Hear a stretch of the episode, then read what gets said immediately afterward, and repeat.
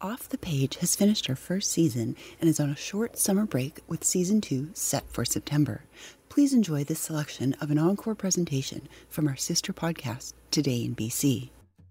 We have to remember that we have all suffered, some people way more than others, but we've all been through this together and we've seen some of the impacts it can have.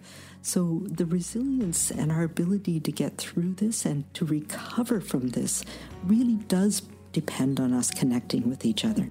And that's the message that I think we need to think about. How do we make up for some of that? How do we connect with those people that we've lost touch with? How do we remember that this was a global storm and we were all in it, but we weren't all in the same boat? And we need to be compassionate and recognize that in each other. That's what's going to help us build back, hopefully in a way that is more just and supportive of each other. I'm Peter McCully. That's Dr. Bonnie Henry, the Provincial Health Officer for British Columbia. Dr. Henry talks about her story, COVID, and what's next for BC when Today in BC continues.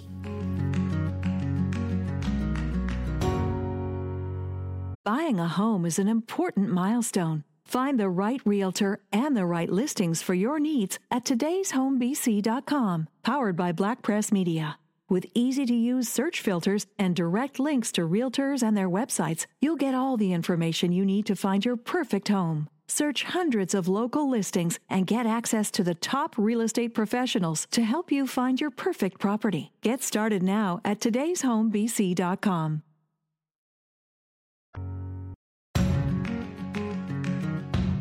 Thanks for joining us on this edition of Today in BC, Dr. Henry. Thank you so much for having me.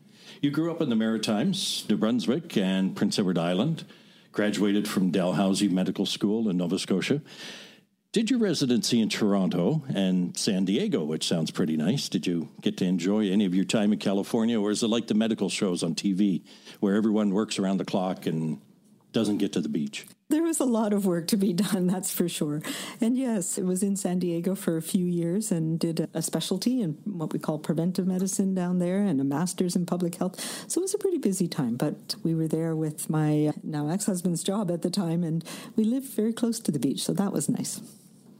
Your father was in the army, and so you got to travel a bit being posted in St. John's, Newfoundland, one of my favorite spots and the Netherlands, which must have been interesting. And I'm also thinking your Army dad must have been a bit surprised when you joined the Navy. yes, that's for sure. We had a peripatetic childhood where we did move a lot. We always had a home base, though, back in Prince Edward Island and in Nova Scotia, where my mother grew up. So that very much is part of who I am. I really identify with being part of Islanders, and that's home with a capital H. But I absolutely loved living in St. John's and still have friends from there that I visit regularly. My my father was, as you said, an Armored Corps officer. So, yes, he was a little miffed when I joined the Navy. It was something that attracted me. But as a physician, which I was when I was in the military, I got to work in all different services. So, got to do some exciting things like fly in F 18s and do diving medicine, and also was posted to a ship for quite a few years. Was that when you were in Esquimalt? Yes, as a medical officer in Esquimalt, I was the fleet medical officer at one point and spent quite a bit of time in a number of ships here on the coast. So, how long did you serve and what ports of call did you see? Ah, I served for just under 10 years, so nine years and eight months, and got to do a lot of really exciting things. So, as I mentioned, I was flight surgeon, so I got to fly in all kinds of things F 18s and helicopters. Also, we did a number of what they call cruises in the Navy, and we were in the Far East and do the regular trip to San Diego and Hawaii doing exercises with our partners. It was really interesting time. It was a challenging time, though, I must say, particularly being one of the very few women sometimes, sometimes the only woman on board a ship. It was a time of transition, and I will say that the military is still going through a time of transition. Are you a member of the reserve? I'm not. No, when I left the military, it was time for me to move on. What training would you have received in the armed forces that would have served you well in your current role as provincial health officer? I think there was a lot of things that you go through when you spend time in the military with the training, whether it's the basic training and then the medical training, and then the work that we do. And I think about it in terms of leadership in particular, understanding how to organize, how to make decisions in a crisis, uh, having experience and having to do that. There's always things that are happening where you have to respond and you have an approach that looks at the situation. We call it command and control. We, we try not to be that command and control. And if I think about public health, the best decisions we make are ones that are made collaboratively over time, where you have an iterative approach and you, you get the best information but sometimes when you're in a crisis, you need to be able to make decisions with imperfect information. And that's about leadership and that's about skills that I started to learn quite a bit of when I was in the military. I think some of the other things that I learned were the, the population health approach. Even though it was mostly young, healthy, mostly men at that time, when you go to sea with a ship, to be able to look at it as how do we protect the health of everybody on, on board that ship? And what are the things that make a difference? So making sure that everybody's vaccinated. I was part of the time when we banned smoking within the ship which was not very popular at the time, but really important because it impacted everybody. And it was at the time when no smoking laws were being passed across the country. And I remember being part of the decision making for that. And the other senior members of the military we also had a number of outbreaks on board ship when we took in one time contaminated water when we were off in the South Pacific. So that was exciting stuff, learning how to detect what's causing the disease and being able to figure out what exactly it was. And those are the types of epidemiologic skills that I started to get really excited about when I was in the Navy. So you've been involved with planning and surveillance in response to mass gatherings in Canada and internationally with the Vancouver 2010 Olympics. That's not something I'm sure a lot of us would think about. What's involved with something like that?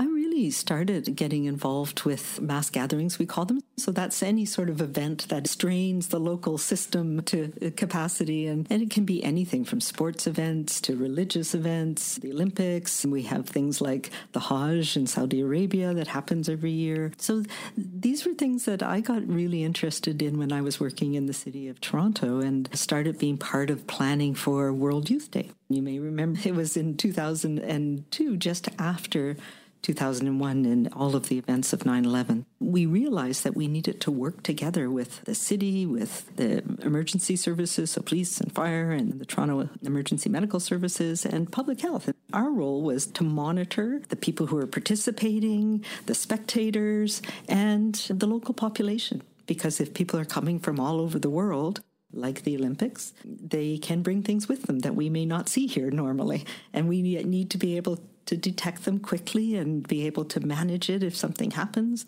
And also, we need to protect people from things that can happen here, whether it's heat related illness, that was something that happened in things like World Youth Day, or cold related illnesses. So we had plans in place to evacuate people if we had major snowstorms or if it got too cold at a venue.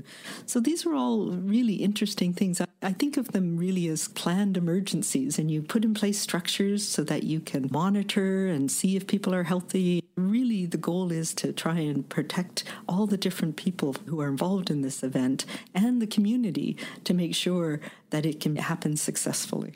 Dr. Henry, you also worked in Toronto and were the operational head on the response to the SARS outbreak and Ebola overseas in Uganda as well. Did those experiences make you uneasy when word started to come out of China about the flu that was spreading there? Absolutely. I was uh, one of the medical officers of health at the City of Toronto working with Toronto Public Health when SARS happened in 2003. I think back a lot to late 2019, early 2020, and what we were hearing was so similar to what we were hearing in late 2002. It was, oh, there's an unusual illness. It's causing respiratory infection, pneumonias. People are being in hospital. The Chinese government saying, no, it's okay. We know what it is. It's just small. It's contained. It's not anything to worry about. Nothing to see here. So it was very concerning. And a number of my colleagues across the country in public health, you know, we're such a small community. We were involved at the time. And I remember saying, oh, my post SARS stress is coming up. Do we need to worry about this? Were hearing online of different groups. One of the things I will say is since 2003, around the globe, there's connections and communities that monitor the lab results for uh, influenza and other respiratory illnesses. So there's quite a connection of scientists who are involved in particularly influenza because it happens every year and we need to know what strains are happening. And they were all starting to hear these rumors from China too And we worried that it was a new strain of influenza that could be very severe. As we know, it turned out to be a coronavirus. Do you remember where you were and the circumstances when you knew that you were dealing with something more than just the regular flu? I think it evolved over time from just after Christmas. I remember getting back, I think it was around the 29th of December, and talking with one of my colleagues at the BC Centre for Disease Control, Dr. Skowronski, about this is really worrisome. This is not what we would expect to see. And we hear in the rumor mill that it's spreading. So that was something that really made me very concerned. And one of the first things I did was alert our minister and the other leaders in the health system here. We still didn't have any proof, of course, but we also had a number of forums across the country where we get together. So we were all watching. And we were watching with our colleagues globally through the WHO as well. The weekend, though, where I was most concerned. We had a couple of people who had returned from travel and their lab tests had gone into our BC CDC lab, and one of them was positive for influenza, and the other came up negative for influenza.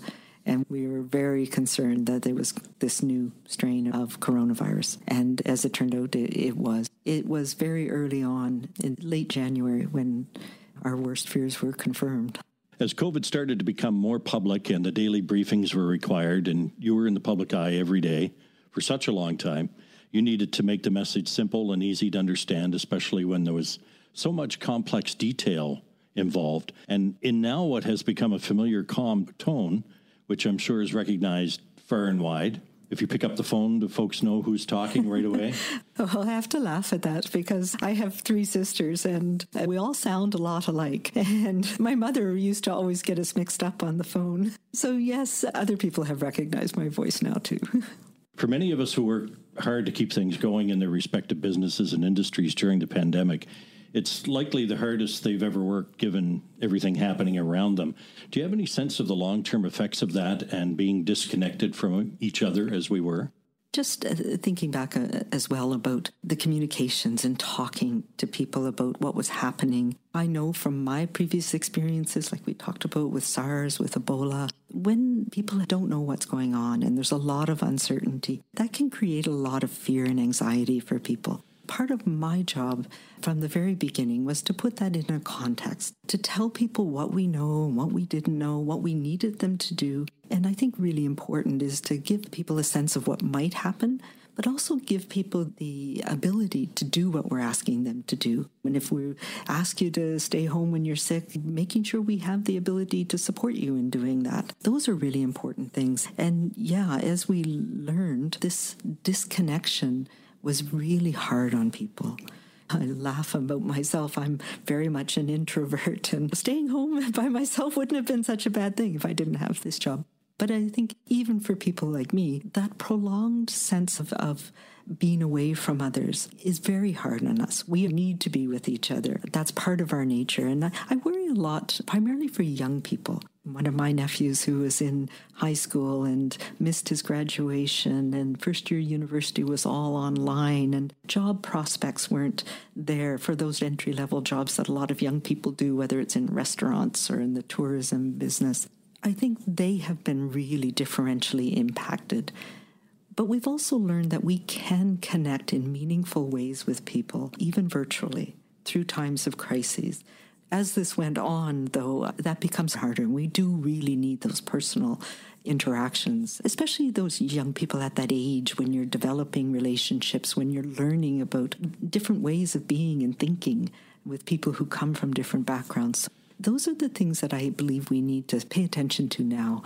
How do we support young people who were so isolated during those important years of their life when those types of connections need to be made and give them those opportunities to make up for it.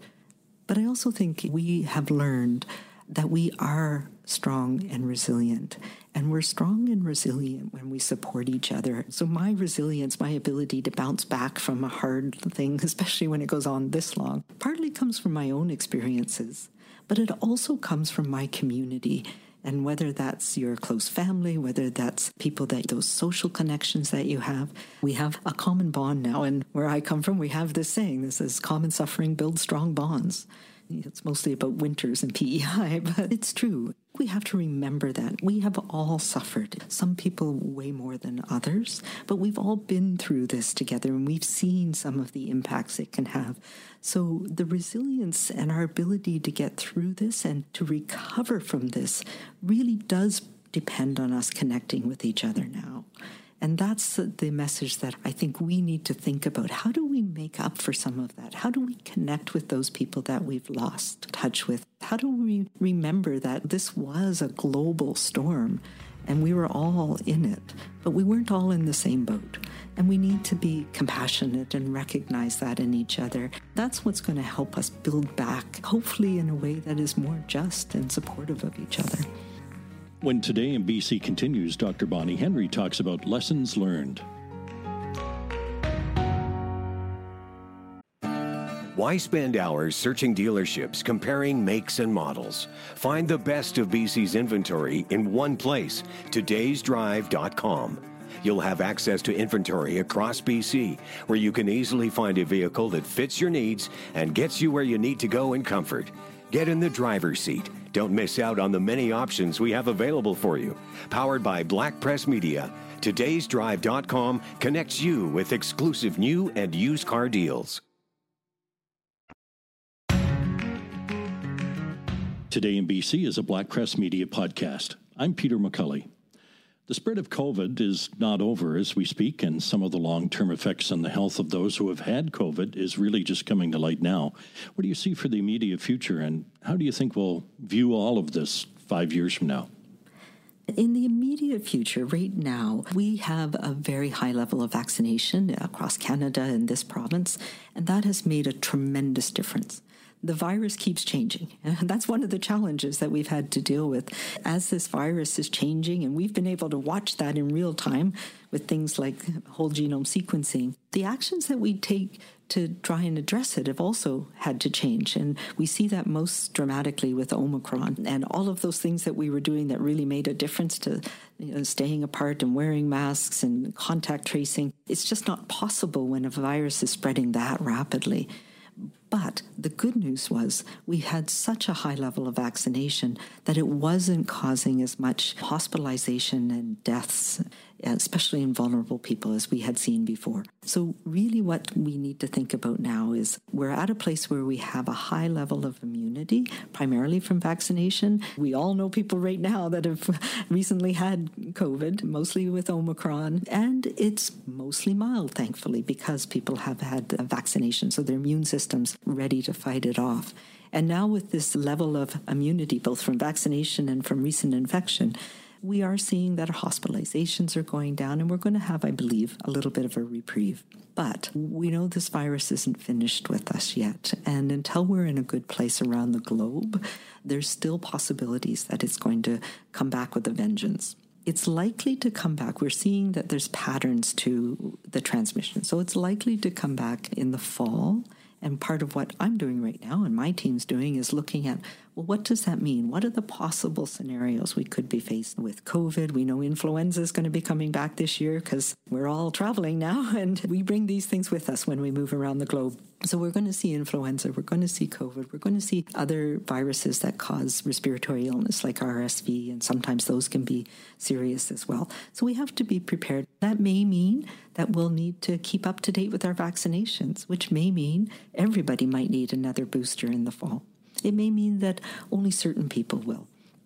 But we'll also have to remember those things that protect those most vulnerable. So, things like if we're in an indoor space for too long with too many people wearing masks might become important again if we get more of these viruses circulating. We know that the things that we did, wearing masks and washing hands, and really importantly, staying away from others when you're sick, those do make a difference. So, we'll have to remind people about that.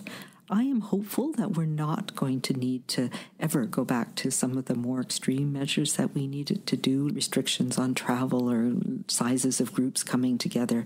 And really, that's because we are not a naive population to this virus the way we were last year and the year before. We have that level of immunity that protects people, but we are going to have to take special measures to protect people who don't respond as well to vaccines and maybe at highest risk. This seems like a, a good point in the conversation to ask you if you had one message for the people of BC, what would it be?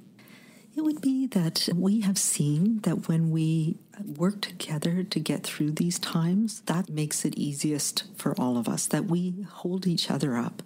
And we've done that in BC in so many ways, supporting each other. And the thing that I think is so important is the is kindness. And kindness is about recognizing that we are in this storm together and having compassion for other people. Those are the things that get us through these tough times. And we've been through a lot in BC, not just COVID, but if we think through the last year, we had that uh, tragic heat dome We've had atmospheric rivers. We've had uh, wildfire seasons and smoke that have caused health impacts and evacuation. And we've had things like the tragedy of the discovering of unmarked graves of children who never returned home from residential schools. That's a lot for us to take. And I believe we need to remember that and respond to each other and remember we have more that connects us than separates us. We need to take those things that bring us together and to do it with kindness. Looking back on the last couple of years, two, three years, would you do anything differently? I think it's really hard to look back and say, is there one thing that I would do differently? Obviously, I'm the face and the voice of a very strong team of public health and healthcare professionals and leaders across this province. I really take that to heart. And we've always tried to make the best decisions possible with imperfect information. And I talked a little bit about learning about making decisions in a crisis when I was in the military. But it is important to make a decision and to recognize that not making a decision can have sometimes traumatic impacts as well and tragic impacts.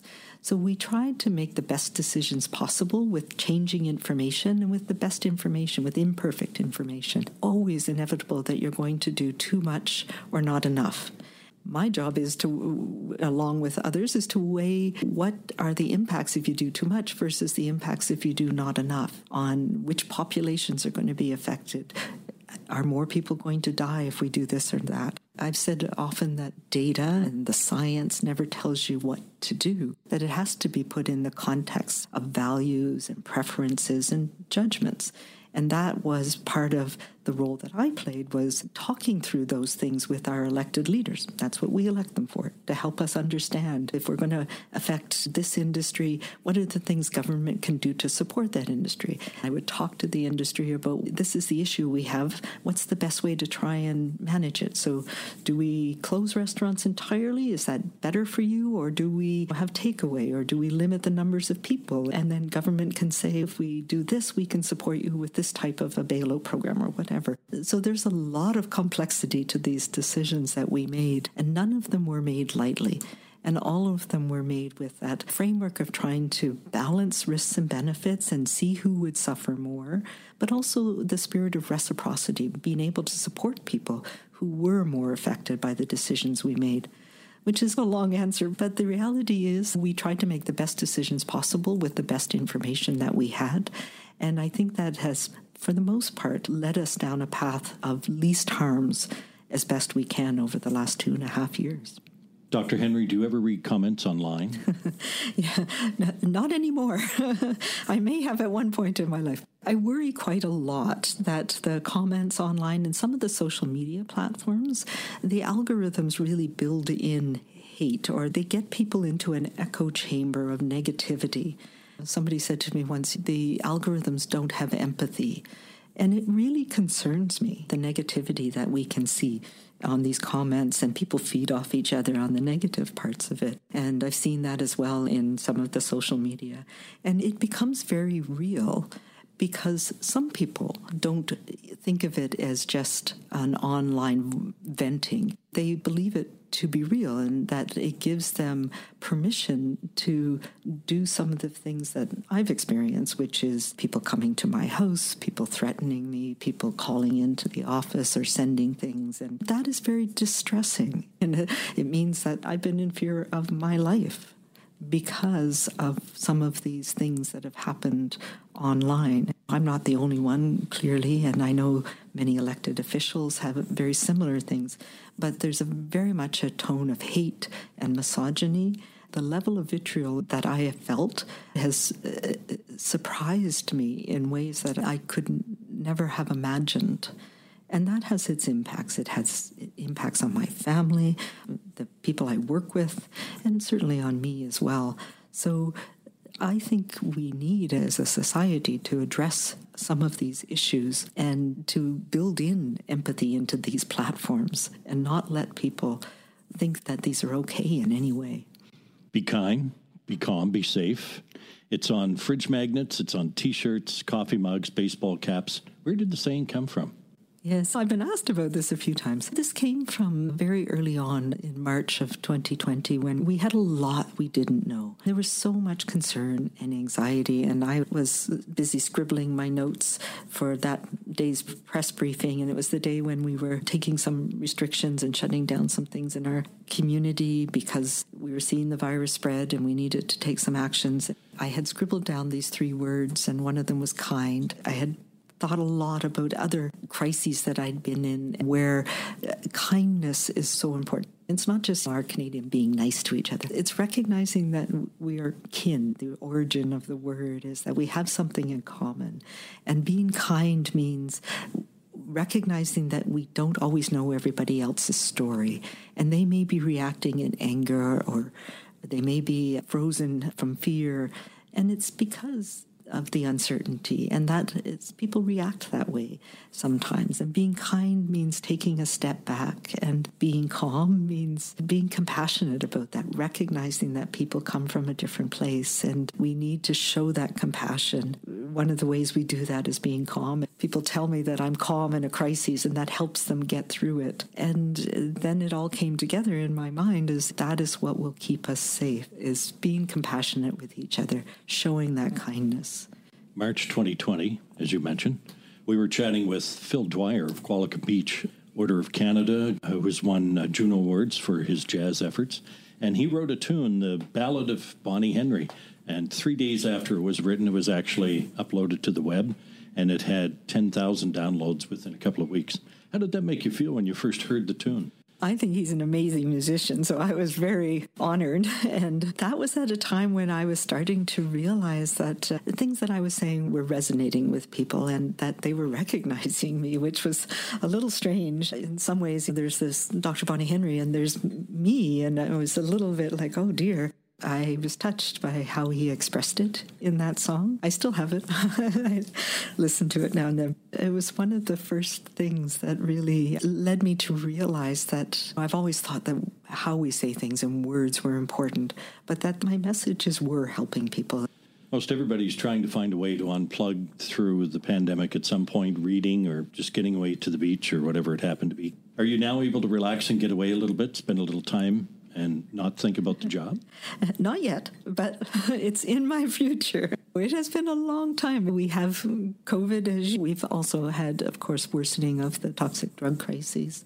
And as we talked about last summer, there were just many things that we were dealing with across this province. So I have not yet had a time to take time off, and it's been long days. I do love to read. I'm a book person, so I've had very little time to do that either. But I am planning on getting away, hopefully, within the next few weeks, as long as everything stays as calm as it is right now. I think my challenge will be not thinking about the job and really trying to disconnect for a while. I know I'm one of many people who are just very tired, and we use the term burned out, especially in the healthcare sector. It's been hard on people across the board, and I think we all need to try and find some time where we can support each other to let our brains heal a little bit, let our hearts heal.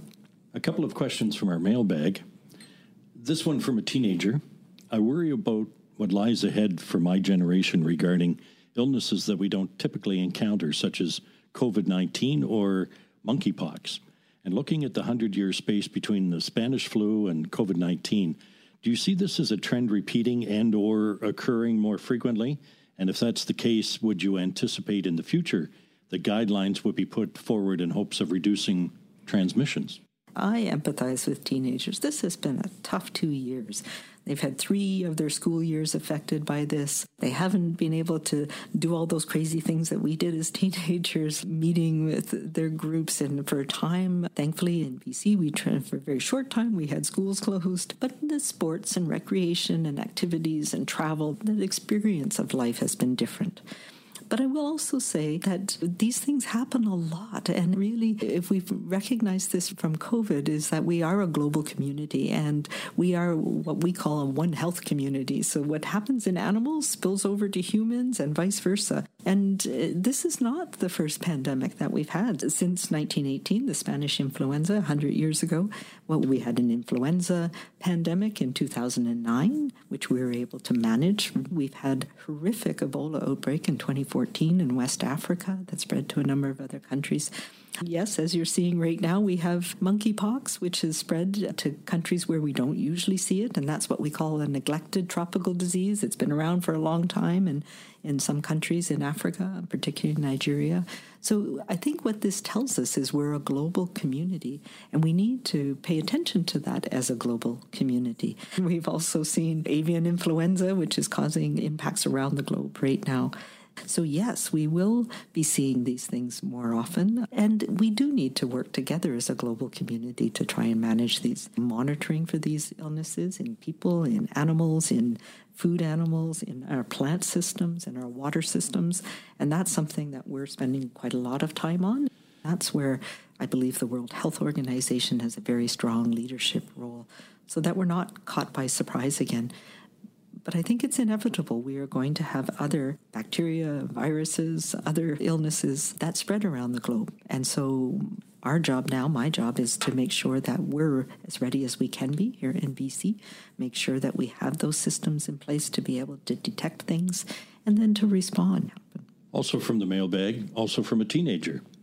What can be done about the lack of family physicians in British Columbia? I know that where I live on Vancouver Island, my family has been on a waiting list to receive a family doctor for more than three years.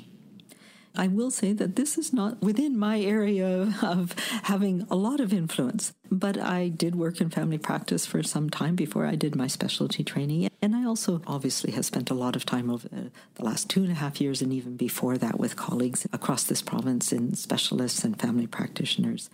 And I think we have learned uh, a lot through this last two and a half years how challenging it has been for primary care physicians across our health sector. Everything from how do you have people safely come into your office? How do we make sure we have PPE?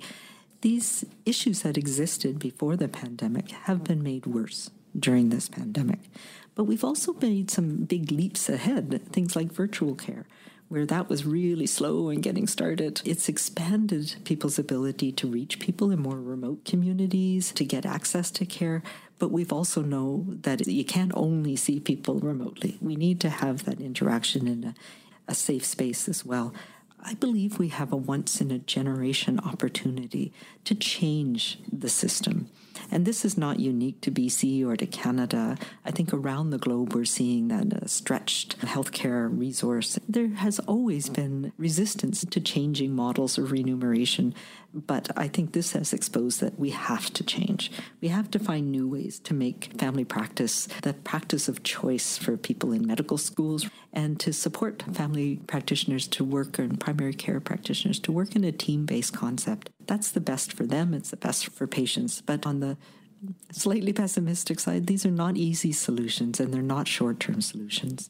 So we need to do all kinds of things. I was at a meeting last week with a number of my colleagues family physicians, specialists, leaders in the healthcare system. And we all recognize that we have a unique, I would say, once in a generation opportunity to really change the system, to make sure that we are able to provide that care, that seamless care for everybody. I'd like to thank Dr. Bonnie Henry, Provincial Health Officer for British Columbia, for being with us on this edition of Today in BC. If you have suggestions or comments, send us a voice message to podcast at blackpress.ca. You may be part of our podcast mailbag segment. You'll find Today in BC podcasts on iTunes, Spotify, Amazon, iHeart, and Google Podcasts. Thank you for joining us on this encore presentation of Off the Page from our sister podcast, Today in BC. We will return on a weekly basis with season two in September. If you have suggestions for topics or guests, please email us at offthepage at comoxvalleyrecord.com.